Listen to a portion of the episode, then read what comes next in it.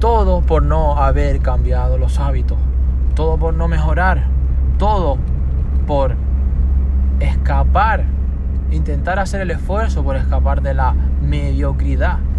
Si es que siempre lo digo, el problema y el enemigo de lo extraordinario es lo bueno. Esa gente que encuentra un lugar o un clima que es mediocre es verdaderamente una cárcel.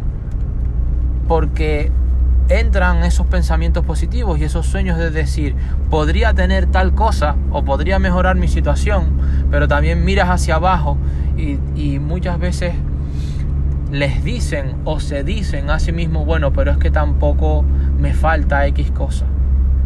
O es que debería ser agradecido porque por lo menos tengo esto o tengo aquello. Claro que está muy bien ser agradecido, claro que está muy bien valorar, pero no te contentes con menos de lo que mereces.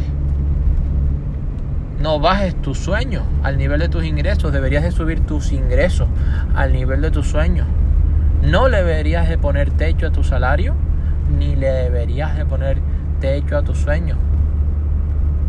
Hay personas que dejan de mejorar. Si dejas de mejorar, dejas de aprender. Si dejas de aprender, dejas de crecer. Y si dejas de crecer, como diría este gran escritor irlandés, Oscar Wilde, solamente te limitas a existir.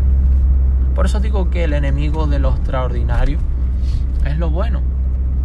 La zona de confort, mejor dicho, nada crece dentro de esa zona de confort, de esa zona de comodidad, de esa zona que te mantiene pobre a la larga, porque cuando vengan los ciclos económicos, cuando vengan las circunstancias no tan buenas, o cuando venga cualquier momento con cualquier altibajo, cualquier urgencia, solamente los que están trabajando en la abundancia y los que están prosperando y los que están por encima de la media son los únicos que van a aguantar.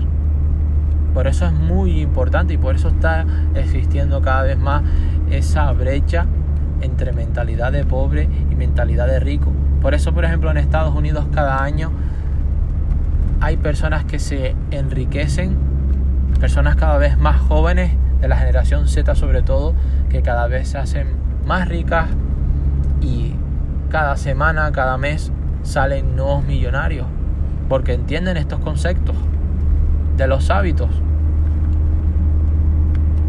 de saber que tienes que cambiar, de saber que te tienes que poner al fuego, de saber que te tienes que aquilatar y tallar y pagar el precio ahora, de poner suficiente acción, poner con hábitos suficientes niveles de acción, porque si no nada va a crecer.